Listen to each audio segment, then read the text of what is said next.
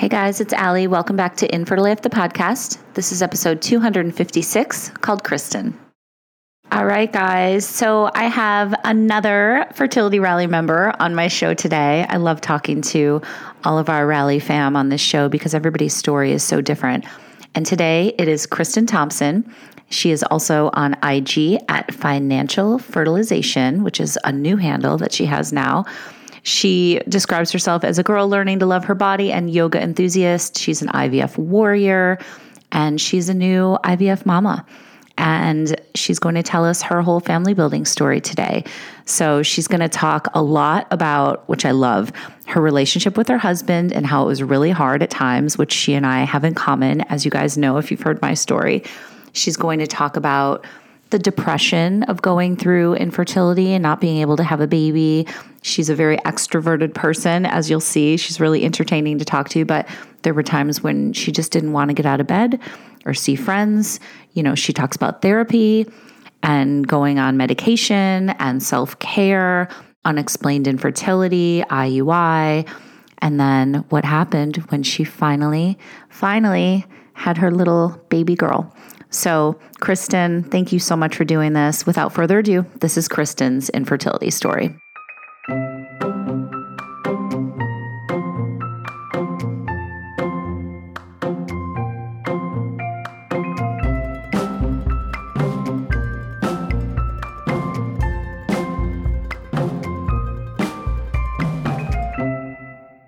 Oh my gosh, Kristin. Hi, friend. How are you? I am doing well. Good. I've actually met you in person. So I feel like we are like family at this yeah, point.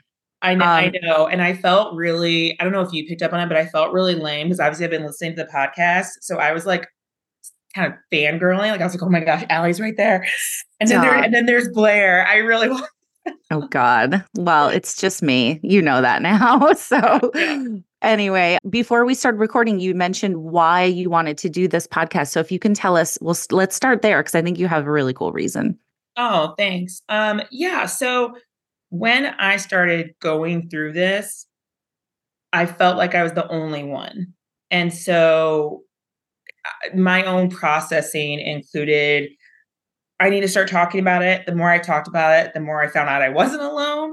And then the more I found I wasn't alone, the more I was wondering why why aren't we talking about this? So it's become my passion to make this more of a conversation for women to feel comfortable, women's health to be explored. And then I just want to help because I also had no I, I had no clue. I knew mm-hmm. nothing. Mm-hmm. So that's also why it was important to me to get I love that. So have you always wanted to have kids? No, actually. I when I was younger, there was a moment when I say younger, I'm talking about a teenager. There was yeah. a moment where I was like, I don't think I ever want kids because I was not really a babysitter or anything mm-hmm. like that. And then, truthfully, it was meeting my husband and just thinking about. I know that's very sweet, Aww. but it's true. It was it was me and my husband just thinking about what what do I see for my life and, and envision when when I thought I would love to to do that with someone. Yeah. That's so cool. How did you guys meet? Through a through a mutual friend. Very we we just missed the phase of apps. I okay. had down I went to DC and a friend had Tinder and I was like, "What are you doing? You're going to be murdered."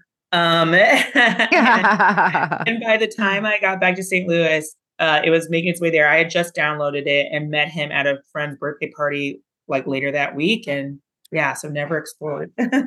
So, what was it about him that made you start to envision a future? And when did you guys start talking about family building? Yeah. I will first, I'll answer the second part about family building first, because also, as anyone who's listening who's been in their 20s knows, dating can be uh, like a dumpster fire.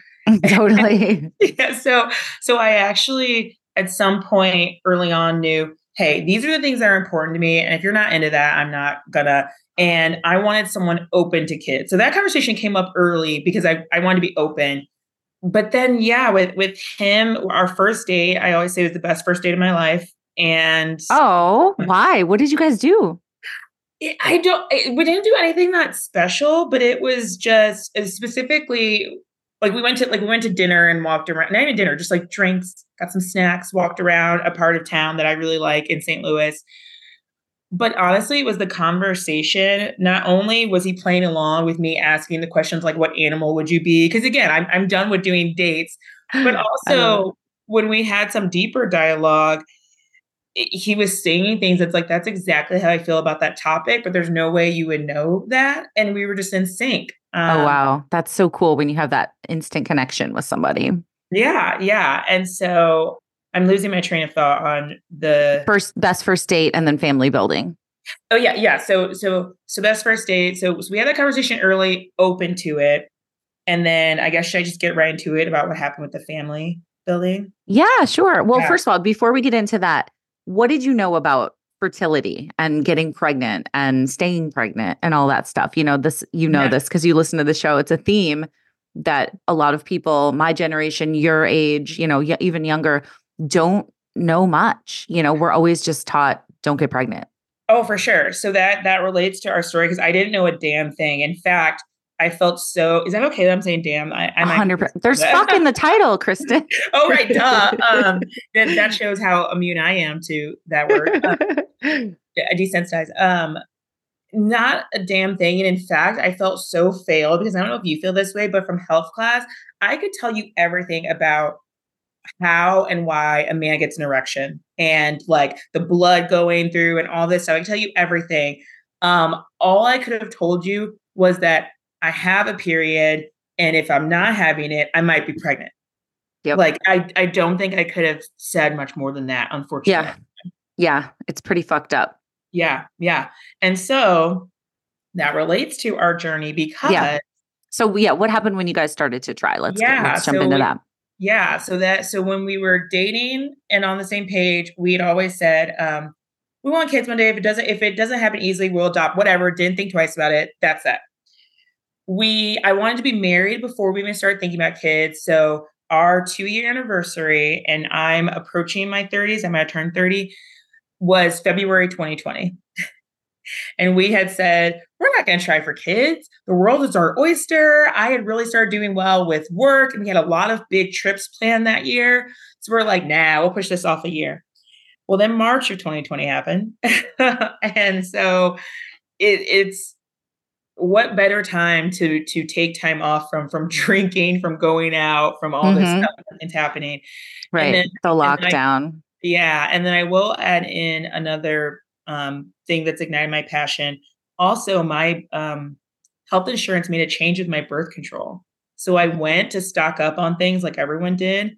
And it went from free to they wanted me to pay maybe like $400 for something that I was gonna have to pick up every month. Mm-hmm. Yeah, F no. And then of course, um, no. Yeah, and then not course, happening. Yeah, an insurance guy way above his pay grade was like explaining things to me and being very helpful. But at the end of the day, was like this. This is going to be in our future. I'm not going to adjust to a new birth control or all that. We're just we just pulled the goalie. So that begins the trying quote unquote time. Was we just were like, we're just not not going to stop it. And as far as I knew, that's all you need to do, right? Totally. Once you stop, yeah, exactly. Yeah, yeah. It's because it's so I, easy. I, yes, that's it. Once I stop using condoms and birth control, you have a baby. Yeah, that's it. Exactly. Apparently, okay. even according to friends, I might still have a baby with a condom. So yeah, this is right. So um, I feel like that's not what happened, though, right? Not at all. Not at all. what happened? Um, and like begins the like intro, the horror music, the descent. So totally. Um, I love you, Kristin. Oh. I'm already like, this is so fun. I love talking to you. yeah. Um, so so that like I said, March pulled the goalie, business as usual. We're actually making the best pandemic. And we're, we're actually doing pretty okay just being with each other, even though I'm a big extrovert. Like it was, it was fine. I think what happened towards the end of the summer of 2020 is that maybe my birth control fully left my system. And what I mean by that is, again, just trying to educate women, everything out there. I was without the birth control still pretty regular. And then it was around the end of the summer when not only had we not gotten pregnant, and I kind of noticed that, my birth control started being all over the place. I started being emotional, hormonal. It was just a shit show. Mm-hmm. Um, but also we had had because it was all over the place. We had had some late periods and some scares where we thought maybe I was pregnant. I was not. It eventually came. And that's when it really sunk into us. Like we had a conversation and, and he was like, Yeah, I'm a little disappointed too. Mm. So that's when I started actually buying the ovulation test. And that's when your your friends start telling you the few things of like, oh, and, and try this and drink this vitamin. right. Do, yeah, that's when you Did you have any friends who had gone through infertility or having a hard time or not that I knew of. or anything? Okay. Not that I knew of at all.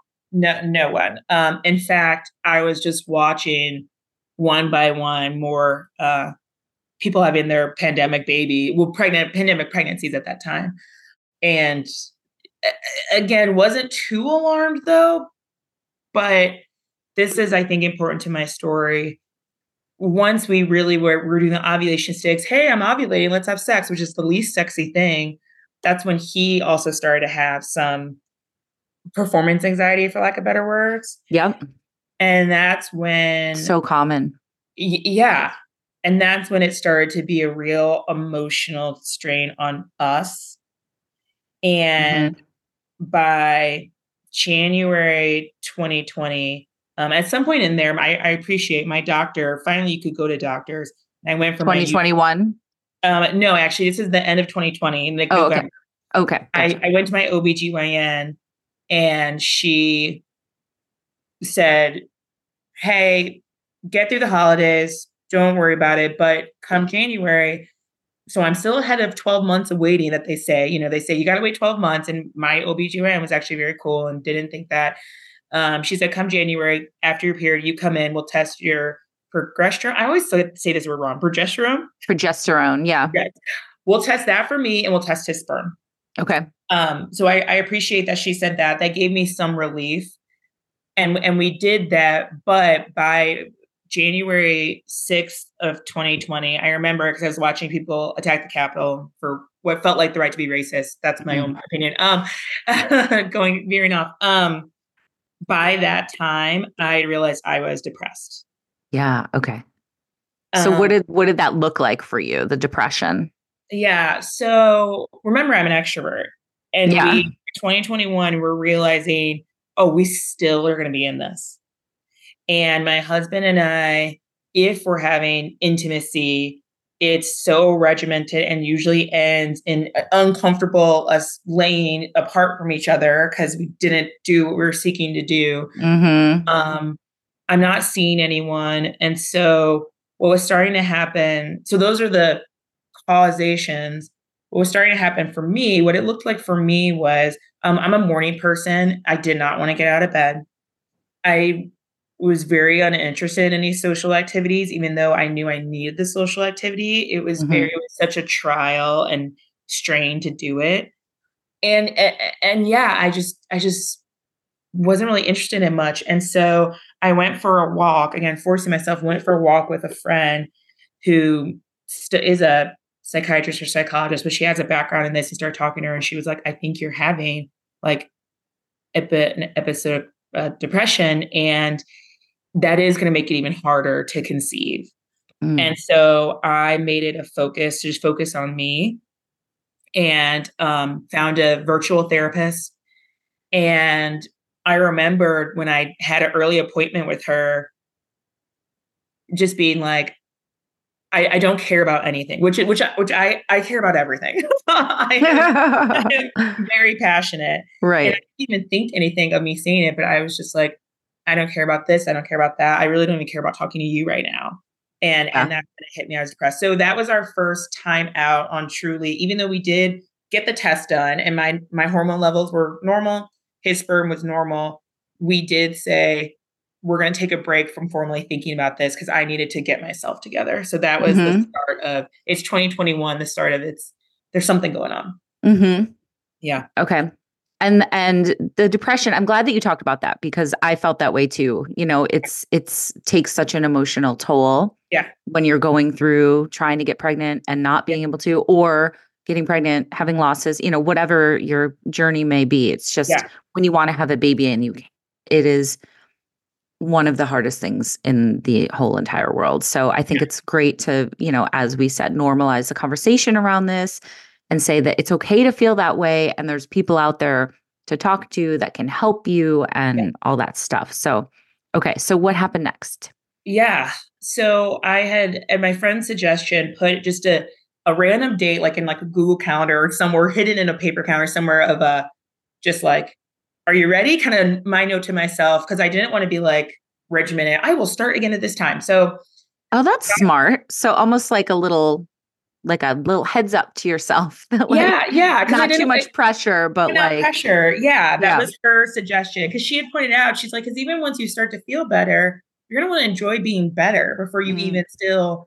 Um, so I so I had done that at her suggestion, and um, so now we're into summer again, and by this point, it has been over a year. Um, and still nothing, and we're and we're still sleeping together. It did it did relieve some pressure, and uh, still nothing. So this it's at this point when we go back to our OBGYN and she's like, yeah, that's there's some that's that's not how it should be. Okay. So she then suggested she gave me three referrals um, to fertility clinics, and I appreciate greatly how transparent she was. Of this person will do this. This person believes in. I don't know how to explain it. I don't know if it was holistic, but there was a religious element to it. So this person, so she said, so if you have issues, this person might not help you then mm. with the treatment. Like she was very okay. transparent about everything. Yeah, um, that's good. So you can choose yeah. the right person for you guys. Exactly. And um and we set up two consult we we eliminate that one person and we set up two consultations um with people. And the first place Oh my gosh. I mean, you got to find humor in this stuff sometimes. Mm-hmm. and the first place, so I called to book it and uh, I'm on the phone and she's getting my intake information. And I can tell that she's maybe not talking to me anymore. And so I'm like, I'm sorry, are you, are you busy? And she comes back to the phone. She's like, uh, sorry about that. There is some people just don't respect that I'm on the phone. And she just starts talking crap about everyone who she works with to me. Oh God. And yes, and she's like, and she's like, oh, and so and so, the doctor, who was the doctor I was trying to book with, she was like, she's no better. She doesn't respect when I'm like doing something else. And I'm like, being the person I am, I was like, yeah, I get it, man. People need to respect your situation. But at the same time, in the back of my mind, I'm like, I don't think I need this energy for no, this God, no. Topic. And then she was so caught up in her story that she we agreed on a time and then she didn't book it for the right time. Oh God. So it was so all about I, her. Oh God, yeah. So Next. I so what I wanted to do before I went on a trip, I ended up doing in a rental car driving somewhere. It was a mess. We didn't go with that clinic. Um, trust your gut, everyone. Like we didn't go with that. I was like, this is too intense of a situation for me to mess with that. Stakes are too high. It's too much. Yeah. And the other place, we had a consultation. Not only was it very informative, but they also were like, so let's go ahead. If you want to move forward, we can go ahead and book. And even that mindset I was all about. So went ahead and booked. I was feeling better, feeling less depressed. Um, mm-hmm. Um, at this point, I see a therapist. I'm and I do a lot of working out things for myself, mm-hmm. Not on medication. I bring this up because I soon would go on medication. And I, I think all those things are hard for people too. I didn't have a hard time talking about seeing a therapist because I felt like if I needed help with losing weight, I would see a trainer, you know, like you just get mm-hmm. help. But you there's know, a stigma. Yeah. Yeah. I did have to get over the hurdle of, of what comes next. But um, so we see the clinic. It's now fall and we get back the results of um, unexplained infertility, which is mm. bittersweet. right. Yeah. Like, Explain why you think it's bittersweet. It's um there's nothing wrong, which I don't think you want anything wrong, but at the same time, it's like, where do you go from here? Yeah. At exactly. This, there's no clear path and there's yes. no like, well, here's the issue and here's how to tackle it. Yeah. At this point, because I had started to discuss just being depressed openly in an effort to help me not be depressed, I legitimately reached out to friends and said, Hey, like it check on me, invite me out. Mm. I need mm. to be doing things. Um, I started to only, only, only with a close group of friends and my mom and my parents talk about that we're also trying to conceive. And it was at that mm-hmm. point when I did find one of my friends said, Hey, you should look at this girl we went to high school with post. She's had a baby. And how she's describing it, it sounds like she might have gone through some stuff that you went through. Okay. Her and I connected, and that was my first taste of, oh, there are more people going through this. And I'm glad that she and I talked because we talked before I got the unexplained diagnosis. Mm-hmm. So she educated me on IUI versus IVF, which I had no idea. Yeah. I mean, I I thought you would have had to go straight into IVF, which from what you hear sounds like a lot. Mhm. And she talked to me about that. She talked to me about the various um, hormonal drugs they might offer. So that was a very good prep before that doctor conversation. So I went into getting the diagnosis with a few questions on what my options would be. Mhm. Okay. So what did they say? Like what was going to be the plan? Um, so given that that I had unexplained that we didn't have any poor hormonal levels or anything, I did ask about and they talked to me about IUI versus IVF. And they didn't think that there was any reason to go straight to IVF. Um, again, from what I knew, I didn't think so either. I'm, I'm people can't see my face, but I'm saying this very skeptically because knowing what I know now, um, Right, it's all- right, it's right. all a mess. But but that was the plan. Which one do you want to start? Um, and then oh god, and then nothing's free. So we already have paid for a few tests here and there. And you didn't have any insurance coverage on any of this? No, um, Mhm. not only did we not have insurance coverage, um, some people might think that's just the result of me picking a poor plan, but more so, um, I actually heard Missouri is one of the states that's not very good about covering this kind of stuff. So it's it's Mhm. pretty common to not have coverage. So we've already paid for a few tests here and there. So yeah, so they they were ready to go.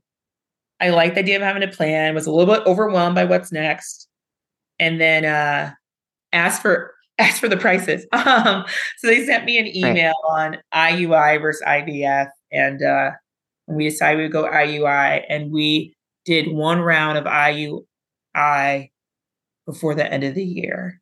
So what I didn't realize is that there's still just as much monitoring and stuff you need with IUI. Mm-hmm. So what I thought would be a way to get some help, but least invasive, still was a huge disruptor. Mm-hmm. Um, as you as you probably know, and anyone who's started or, or thinks about it wants to know. Um, again, the good thing is because my hormone levels were pretty normal, I didn't have to take too much extra medication. So at this point, I'm not doing any shots. I'm doing just oral letrozole is what I chose. I Mhm. heard a lot of I heard I heard from my friend uh, about how Clomid was not great for her, made her kind of crazy. Um, and then the and I asked about that with the doctors, and they said the same thing. Clomid's kind of a really intense one. So took letrozole. You have all the appointments, all the stuff. We are now about to we had we did the trigger shot, so that was one shot. But again, not too Mhm. bad. Mhm. It's the morning that we're supposed to do this. Okay. And my husband comes downstairs and he doesn't think he can give a sample. Mm. It's not a doesn't want to. Just Yeah. remember we had the performance anxiety thing. Totally. Yes. I'm I'm I obviously am still processing that. I'm getting emotional about all that. Um so we It's we so went- hard. It's so Yeah. hard. There's so much pressure.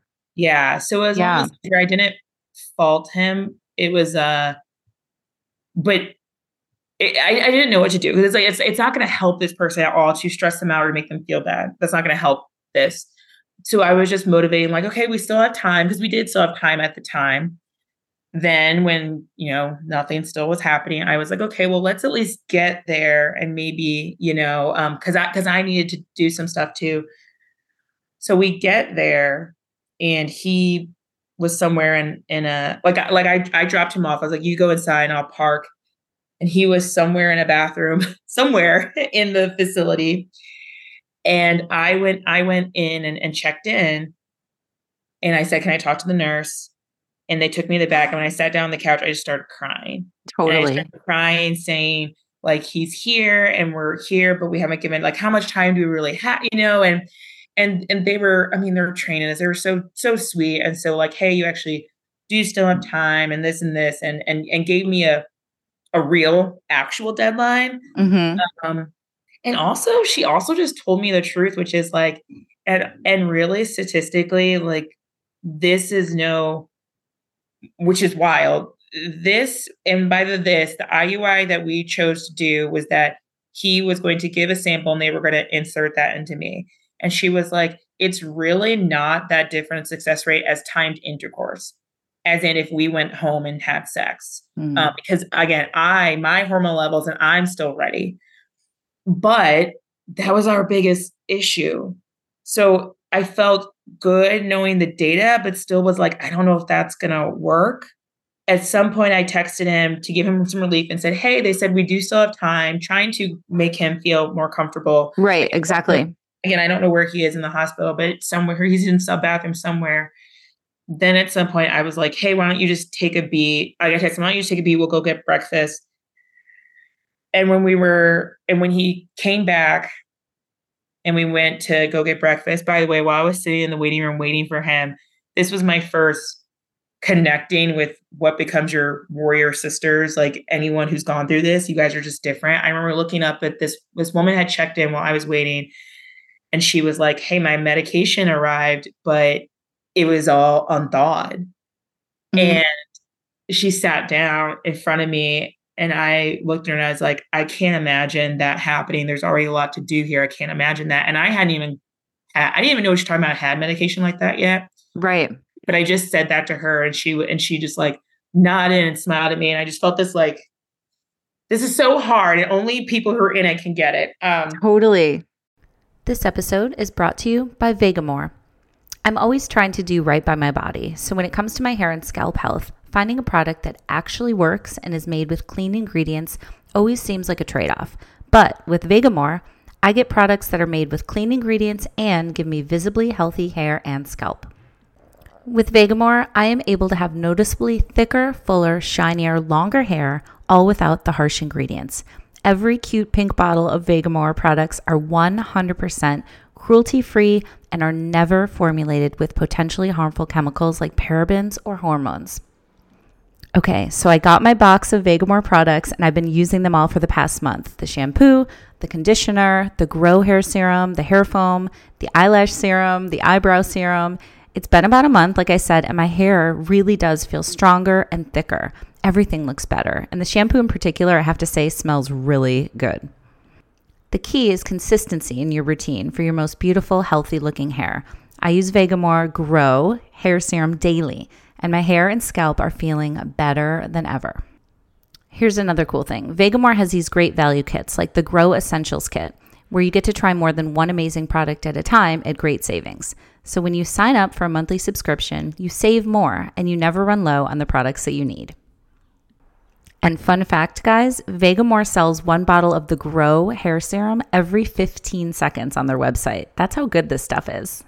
So here is the deal, my beautiful listeners. For a limited time, you can get 20% off your first order by going to vegamour.com slash infertileaf and using code infertileaf at checkout. That's V-E-G-A-M-O-U-R dot com slash infertileaf, code infertileaf to save 20% on your first order. V-E-G-A-M-O-U-R dot com slash infertileaf, code infertileaf. Thanks, Vegamour. Anyway, then my husband came. We went to breakfast. When we got to the restaurant, something hit me about the timing. I called them back and I said, Here's where we are. How much time do we have left now? And they were like, I mean, you would have to come back now. Mm, hmm And I knew that that wasn't that wasn't gonna happen. Right. Okay. Yeah. So I took a moment to then also just cry. yeah. And then I we went we we then went home i didn't say any of this to him it just wasn't going to help yeah we then went home after breakfast and um we were just sitting on the couch watching daytime tv and i remember just being numb because remember we could have still had sex and just the fact that he wasn't even like trying which i know now that he was going through his own thing but he wasn't even trying to like you know flirt or anything mm-hmm. I was just sitting there numb. And at some point, I um, went upstairs and just cried again. And, and he came upstairs and went to check on me. And that's when I finally just said, Listen, I've been holding it together for you, but this isn't happening. Mm-hmm. We're one more month behind on where we thought we'd be. Right. Just, I just need to break down for a minute. Mm-hmm. Understandable. Yeah. Yeah. And so it was at that point we got through that, but I again our relationship was already kind of struggling mm-hmm. and I mm-hmm. knew it stuff wasn't going to be better. So that at that point when I kept even more in from him and we just really deteriorated and I truly I I got depressed again. When I say again, I don't know if it ever left. It's it's how right right now. It's um, always looming. yeah, we we truly fell apart. Yeah, I yeah. can relate to that so hard as yeah, as everybody knows. You know, yeah, we, we had a real hard time with it too, and I feel like with relationships, it's usually like people either really like glue together and like come together, or like break apart. There's kind of no gray area. It's because it's such a intense traumatic situation so often, you know? Oh, for sure. Yeah, I heard you talk about that and I, I appreciate that. Yeah. We're Vince and I are not good in chaos. We're just not You're not good in conflict. We're just not. Yeah. And it's that, you know, it's I don't know. Is that you, have we talked about this? Are you an Enneagram person? I don't know what my Enneagram is. I should though. Oh, so no, I don't think we've talked about it. Uh, then you're then you're maybe not an Enneagram person because I feel like if you are, you like know right. you're saying, you know everyone in your life. Yeah, um, right. Uh, our our two enneagrams, when it comes to conflict, react the complete opposite, which is I want to like conquer it, handle it, and he wants to avoid it. Mm-hmm. And that was definitely what was showing up. And also, we, you know, one thing that made us fall in love or into each other was respecting each other's independence. Mm. And so neither of us knew how to ask for help. Neither of us knew how to say, right. Really a hard time because if I it, that would make me then a different person from who you married, you know. Mm-hmm, um, mm-hmm. But we but we both really needed help. We both were struggling because it was unexplained. But he still thought that there was maybe something wrong with him. I still mm-hmm. thought there was maybe something wrong with me. And, and honestly, when it comes to unexplained, I think the knowledge and research isn't out there yet. Um, right. But yeah, true we just didn't know how to how to ask for help. And so we we were falling apart and, and we were gonna i mean and when i say falling apart i'm not just talking like fighting all the time like real like i don't know if i can do this with you anymore. Yeah. Like yeah. sleep staying at my parents for a minute mm-hmm. like it was pretty low pretty bad. Um, yeah. well thank you this, for sharing that. Yeah and it was and, and and you know what? This friend i told you about the high school friend you're, um she's back. actually, oh no okay she had actually said in the conversation when she talked about Clomid and IUIs, she'd also said, and it's very hard on your relationship. But remember, we survived the pandemic. So I was like. I don't really know what she means about that. And We're good. Yeah. To anyone out there, I will say it is very hard on your relationship. Mm-hmm. Um, so yeah, it was so that that institute another break, if you will, another break in trying because we were like, I don't even know if I want to, I don't even want to do this with you. Why would I have a kid with you? um, mm-hmm. So after after a lot of separation, after uh, I did at this point, I now have a therapist and a psychiatrist because I I got medication. Mm-hmm. Okay. After again working on myself and truly thinking about what I wanted, I got to the place sooner than he did of truly knowing like I want us to still be together. I want to be with you. Um, I got there before him, but that's because I had done a lot of my own self work that he eventually started to do as well. But because I had made that decision first and I'm the planner, I also found us a marriage counselor. So we so at this point, I'm seeing a therapist, a psychiatrist, and we see a marriage counselor. Um, medication that's so things. awesome that you're like taking matters into your own hands. You know, I I, I have to. that's yeah, my personality type. But um, totally. So that that got us through 2021, and mm-hmm. we did get through 2021 knowing we want to be together. We will try this again. Mm-hmm. And I think, and I think maybe before the end of the year, we maybe had tried at least one full IUI round because we in, in total we ended up doing two before we switched gears. So, so yeah, so now we're into 2022. We tried a second truly full through IUI round again that did not work. And mm. this time, I know what what the hell? Right. Um, now I'm starting to talk about fertility more with people. Found another friend who had done it, and her exact words were IUIs are shit. and kind of like laughed at not laughed at me, but laughed with me at like, hey, like it might it bless your heart, IUIs might not work. It didn't for me. And it, it was and, and I hope I might be some making her sound cold, but it, no, it was very, very supportive Mm-hmm. We had planned a trip in March to Mexico to have something to look forward to. Mm-hmm. I was like, either we'll be celebrating that I'm pregnant or we will, you know, be taking a break.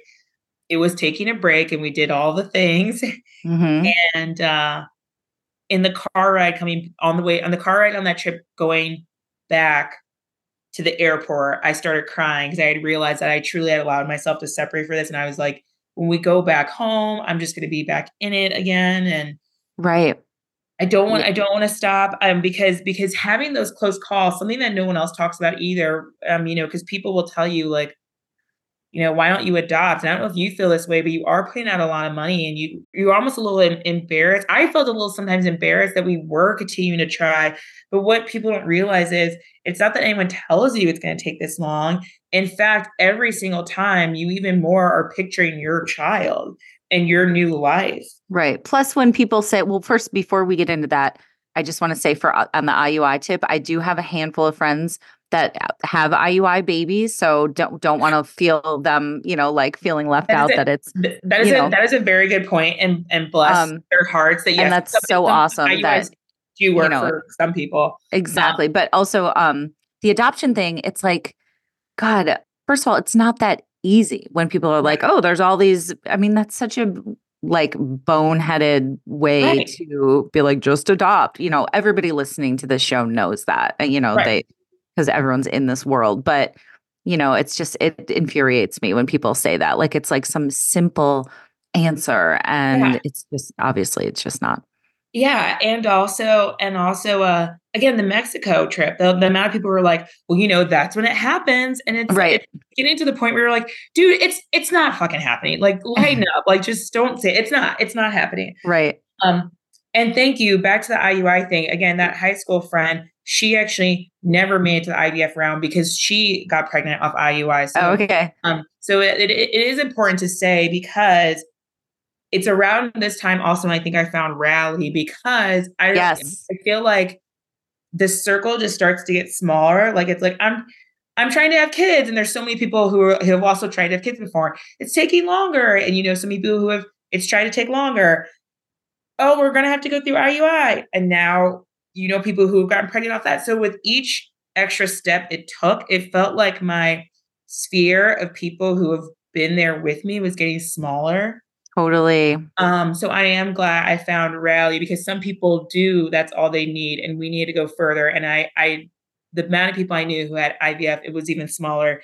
And then at this point in time, I don't have a, I don't have a single close friend outside of the rally members who mm-hmm. needed to do IVF the way that we had to do IVF actually. Um, mm-hmm. So I would have mm-hmm. felt so alone had I not found this group. And I think I did find this group around this time at 2022. I think I found yes, it. I remember when you joined and I was so glad when you started showing up at the meetings and, you know, you were always just so awesome. And it was, you know, you're very open. And I think you made everybody feel really comfortable no matter what they were going through you know that that you had everybody's back and that you were willing to share and it helped other people feel comfortable and all that stuff so i'm so glad you're a rally fam member and now one Thank of my dear you. friends Thank um, you. Yes. Yeah. And if anybody's listening that doesn't know, Fertility Rally is open all the time now. And, you know, we're always oh, okay. welcoming okay. new members. You know, we have groups for general infertility, we have pregnancy after infertility groups, motherhood after infertility groups you know, and a lot of our rally members that have gone on to have babies are still in the group because yeah. they, you know, want to still have that connection with people who've gone through this very specific experience of infertility or trying to conceive and running up against problems. So, anyway, okay, so tell me what happened with you and your your hubby next. Yes. So, um, so at this point, we are. Oh, okay. So, so I started crying anyway, but got back home, got back into action and gear, and um, had talked to my doctor at this point because now it's been um, over two years and I'm not getting any younger. About yeah. how old were you at this point? At this point, I'm 32, mm-hmm. okay. going on going on 33. Mm-hmm. Yeah, so not getting younger. So at this point, I went back and and and and I, um our original intention was to do three rounds of IUI because our, our doctor had said, I think, I think in in three, maybe something should happen. Well, I said, I'm not getting younger. I think I want to freeze my eggs. she said, Well, eggs are stronger than embryos, and that process is very similar to IVF. So, do you want to think about just moving on to IVF? Mm. And so took so took some time to explore what that would look like because I was like, oh crap, like this IUI already took up a lot. Um, totally. Um, do I want do I want to do this? But we we agreed and we decided. And by the way, at this point, we we my husband and I are also much better. And I want to say that you said uh, I appreciate that you say I was a helpful addition to Rally, but as you're hearing, I could only be that way because I'd done so much self work, you know, at that point. But yeah, so 2022, we did the egg retrieval, which in my opinion, I think is harder than the transfer, harder physically. Uh, mm-hmm. Transfers are more emotionally hard. Was like, I can do this. This is it. I, they tell you it's not guaranteed. I mean, they tell you you're bringing your statistic just up to 50%. They tell you all this. And yet I was so positive. I'm laughing now. I was so optimistic and so like, this is it. This is our story. It took longer, but we got this. We're going to do this. Right. That makes perfect sense. Yeah. Yeah. And like, and I, and I was just handling it all in such a numbers way. Like, um, I'm a math major and, and mm-hmm. A type. So when they even called us to tell us how many they got, they were so ready. In the end, it was 11 that were 11, 11 embryos. And um, obviously, you know, that number goes down from yeah. Yes. Egg, lovely attrition yeah, rate. mature for yeah. Um, it was maybe 11 and then so many went off for for testing. Long story short, we had a healthy number of five or six genetically tested good embryos. And when we had that call about that, they were so ready to talk to me about the ones that we lost. But again, I'm the math person. I was crunching all the numbers the whole time too. I was just like, no, that's good. Like I had already told myself, I prepared myself. I was prepared for four. I'd want to do it again if we only had three. So I think we ended up with five because I remember I was like, so five, no, I'm I'm good. I'm, I feel very good about that. Mm-hmm. Um, so again, it's going our way. It's going our way. Positive, positive, positive. We do we do the transfer. I'm like we do we don't tell some of my close friends when we do the transfer. I even tell my mom I don't want to tell you when we do the transfer. I just want to be in that space by myself. A trip that involves going down to a, a friend's wedding and and seeing if I can go to Quest, the Quest Diagnostic down there because we mm-hmm. want to know. But the Quest, like, we went to the one Quest that doesn't do their own testing. They had to send it off to another lab. Anyway, long story short, I'm on the plane ride back from Dallas. I sit next to a surrogate I'm like, I'm she's like, oh, you're from St. Louis. And I'm like, yeah, what brings you to St. Louis? She's like, I'm going to get pregnant. And I uh pray to God, I'm like, I hope this isn't a sign. I hope this isn't a sign that you've introduced me to surrogate. She was lovely though, by the way. We still talk. Um that's so cool. Yeah, but um it didn't work. Our, our, our IVF did not stick, and I was devastated. I was de- that crushed me. I was devastated. I'm we, so sorry. That's so hard to get that call. It was it was so hard. I did not fully recover from that. Uh, we we had paid for the two transfer package. Mm-hmm. yeah. so, I, so I knew so that was good because I knew mentally I would always do it again. But it, but I it, I I needed a break and breaks. I mean, any woman out there breaks are good. So it broke me. I thought I could go right into the next round. We even started. I started the meds again, and I was in an appointment just so numb, just mm-hmm. feeling nothing in the stirrups and and I I was like I need to I I'm not ready. I still need to take a break. Yeah. And so so we took that break and I did still and I and I did eventually. I set a date for when I wanted to resume. I was like I need to take a break. I just need at least a month. Took a month off. Did a second IVF round. At this point my husband and I were communicating so well that I said I can do this. I can't be the optimistic one. I need you to be optimistic for me because I need that energy. Mm-hmm. And I remember him saying, Oh, I get why you're optimistic. This is kind of fun. And then when it didn't work, I remember saying, Oh, I get why you're not. You don't have as far to fall. Oh. And it, yeah, it didn't work again. So, okay. At this point, again, I'm not getting any younger. We've used two embryos. Yeah. I make the So decision. you did two or three IUIs and two IVFs at this point. We, have, we have done we have done we have done two full IUIs, but remember, I had prepped for a third IUI. Right, got it, okay. Yeah. we've done two IUIs. I had prepped my It's body so for much. a third IUI. It's so much. Yep. Oh, oh, I've I've gained at this point. I've probably gained like thirty pounds. Mm, yeah. Um, don't I? I'm happy that I work was getting me through. I I felt like work. This is just for me was the only thing that I could do well. I was like, I'm do, I'm good at this still. I'm Mhm. not good at I'm not good at anything else right now. And uh I made the hard decision. It's hard on your body, but also financially, but I I was able to do it that we would do a second retrieval. So December of 2020, we did just some exploratory. So that's when we started doing all the stuff that I, I know rally people have heard of, and you guys advertise. We did Emma, Alice, you know, ERA receptive. We did we did all the tests Mhm. all came back lovely. She said I had a lovely uterus or whatever. Uh, Mhm. They kind of You're feel like, like cool, cool, cool. Where's my baby? at, at this point now. Remember at first bittersweet, unexplained. At this point now, I wanted something hmm because what are we going to do differently? Exactly. There's nothing really for us to do differently. Um, Yeah. I think anybody who's been diagnosed with unexplained Yeah. can relate to what you just said that, you know, like Yeah. like we were talking about before. Yeah. Yeah. Educational purposes, I'll mention that the first IVF round was fully medicated because I was like, let's just jumpstart it. The second time, I wanted to be easier on my body, so we did a modified natural IVF cycle, which which is a little bit less shots. I I I because you because I was taking the letrozole again, like I did for IUI, but you do then you still need to take shots to to get your body to where you need for the IVF and the follicles and all that stuff. Anyway, but yeah, nothing found nothing decided in January we would do our third IVF round. And our doctor had always said, I really do think, just with your numbers, I really do think that, you know, it could happen in, in three. But I knew I wanted multiple kids. So we we decided to do another retrieval. Again, I'm not now I now I'm 33. hmm not getting younger. Let's let's do that. Which is nerve wracking because you try not to compare because it was a little different than the first time. But I just kept telling myself we only need we don't need as many, you know, and and it and it and it did turn out okay. And we did get not as many, but we didn't need as many. hmm We did our transfer February 14th. My husband and I had been very good by this point.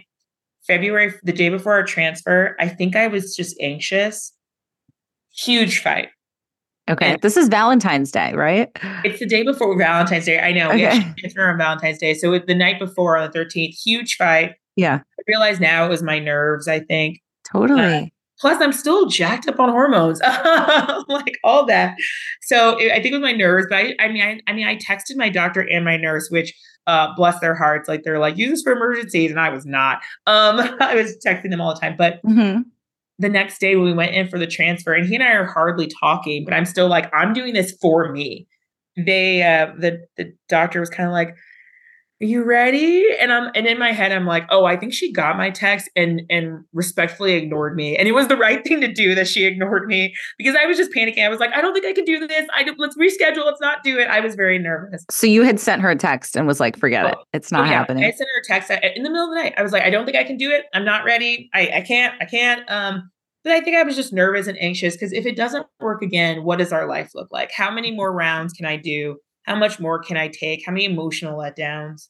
But yeah, we transferred it on the 14th and she stuck. We chose not to find out the genders until later because that seemed hard to me to know what we were losing yeah. but we did finally find out the gender um, after we transferred. I felt like it was fitting that she was a woman. Oh, like it was fitting that she was the fighter and she stuck. tell me Yeah. about finding out that you were pregnant. What did you, did you early test or did you wait for the call or I what did, could not, I could not early test and bless the heart of people who do, but I'm like, there's, for me, I'm like, there's no win here because it's going to be positive and I will not believe it, or it'll be a bigger letdown if it's wrong, or if it's going to be negative and I'll just know sooner. And I just want to live in that bliss. So I, I, I actually never was an early tester. Um, same. Yeah, I could not. So I get it though. I see both Oh, I get sides of it. I just was, I was terrified of uh false positive or a false negative, all of it. Yeah. you know, all of it. Yeah. I could not. Um, I know some people say like they're like, I want to know the time for me. Um, so I got the call from the doctor while I was at work. I answered and I didn't even let her say hello. I just was like, I can't do this right now. Call my husband. and then she was like, the and I was like, Can you can you just call him? So she's like, Okay. She called him. He called me and he was like, Are you where are you sitting down or wherever? And I was like, Yeah. And he was like, You're pregnant. I just and, got the chills. yeah.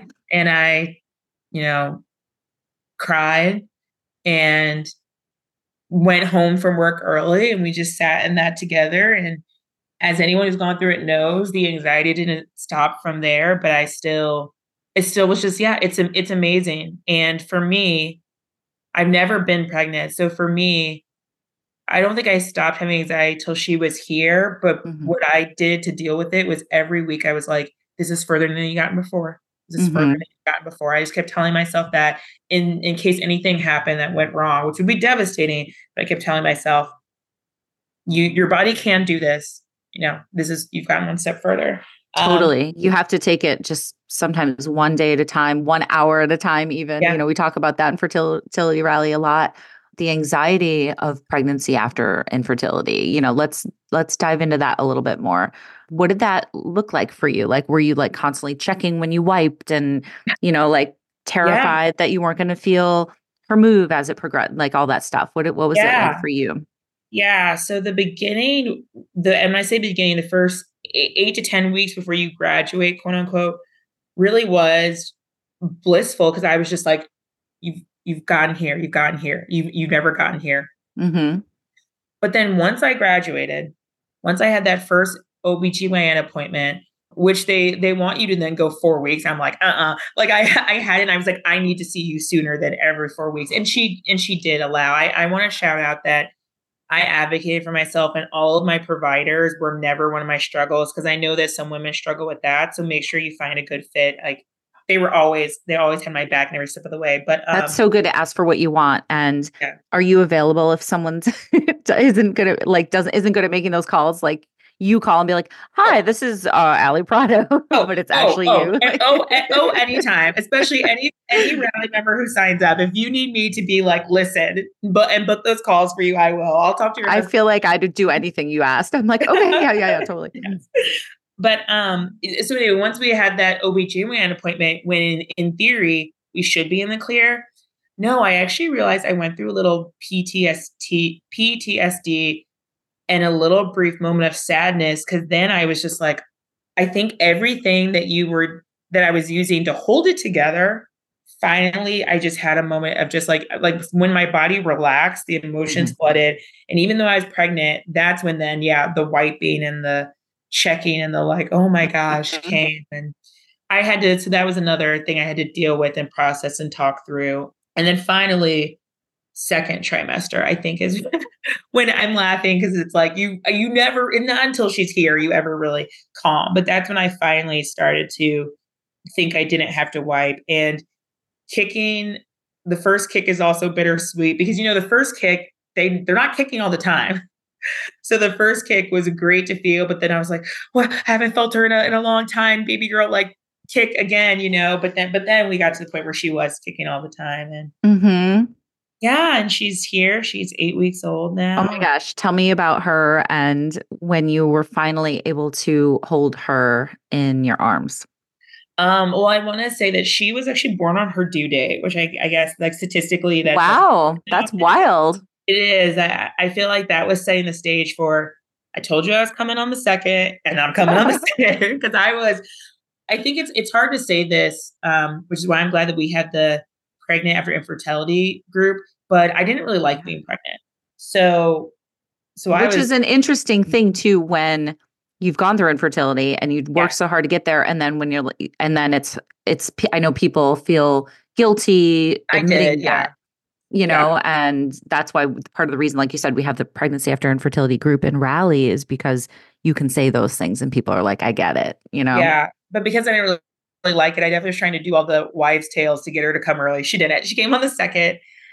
And oh my gosh, it's a it's a love that I didn't know existed. And I feel so blessed to be at this point. and you and you you do i'm not gonna lie you then do still feel some guilt for the Mhm. people still going through it It's like survivor's guilt or something, Yeah. right? oh for sure complete Mhm. completely and that and That's yeah well, that's because you're an empathetic, sweet person, Kristin. You know, like thank, thank that's you of Uh, course you're gonna feel for your fellow TTC, you know, brothers and sisters who are going through this that haven't gotten there yet. It's hard. It is hard. but yeah that all brings us to i'm i'm so happy and life changed and and and blessed and yet again that's where that is a full circle to the passion comes in because i do still feel for people still going through it and and wherever it leads you and i because i know sometimes you might say i am done. Like i can't do this anymore and, and i i'm respectful of that too that this is Mhm. what worked for us and i'm glad it worked out but um hmm yeah. Yeah everyone's everyone's story is different but yeah So, what would you say to someone who's listening right now that is new to this world? Maybe this is the first episode of this podcast they've listened to, even. You know, what do you know now that you wish you knew then? Or what kind of words do you have for somebody who's, you know, really in the shit right now, really in the thick of it, having a hard time? for anyone who's really in the thick of it, having a hard time, I really do think you need to. I, I, I emphasize the self work I did, and I really do think you need to find what you need for you to get through. Like, and and you know, mine was talking to people. Yours might be just journaling. It's okay to say no to those baby showers. It's okay to say no from some social media, which I did. It's okay to Yeah. say no to um, some family gatherings. It's it, I I remember joining rally, which I also recommend. Um, but I remember saying to a woman, at some point, it is just like like we're we're all just trying to survive. We're just trying to survive. Totally. And so I, I it's give yourself grace and don't judge anything you do to survive. Anything you do that's healthy, you know, healthy for yourself um to survive. I think that'd be my biggest piece of advice because when you do that and you're your best self, I think you will be able to advocate yourself. You'll be able to ask questions. You'll be able to like just think clearly. But I think that that's what you need to do first, whatever that looks like, which could be eating clean. It could be eating, you know, a burger every day. I, I, I by no means did everything exactly as they say. It could be stopping drinking. It could be having wine up till or here and there while you're. But you you gotta just we're we're surviving. You truly are surviving.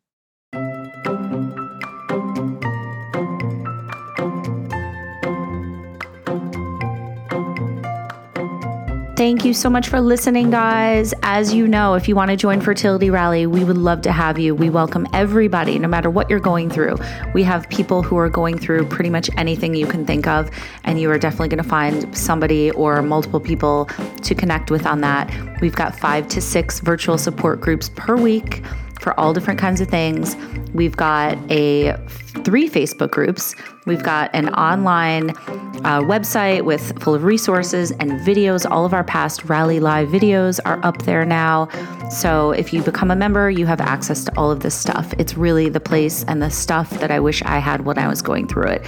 So if you want to join, go to fertilityrally.com. Our doors are open always now. And we have a monthly membership, we have an annual membership. You can DM us at Fertility Rally on Instagram if you have any questions, or you can email thefertilityrally at gmail.com and I will answer your email there if you have any questions. So we'd love to have you. Kristin is a member, as she talked about. So many of our members, you know, say that it's just something that really has helped them through their journey, which means the world to me and my co founder, Blair. So, guys, check us out. Also, please uh, check out my book, which is called Work of Art, and you can find that at infertileafgroup.com slash books. It's a book about IVF and secondary infertility and miscarriage and family building. And it's not too heavy, though. Don't worry. It's a children's book. It's very cute and it's very sweet. And I'm so proud of it. So, thank you all for if you've ordered it already and posted about it and shared it with your friends and all that. Um, so check it out. And again, let me know if you have any questions. Okay, that's my ramble. Thank you guys for listening. I'll talk to you next time.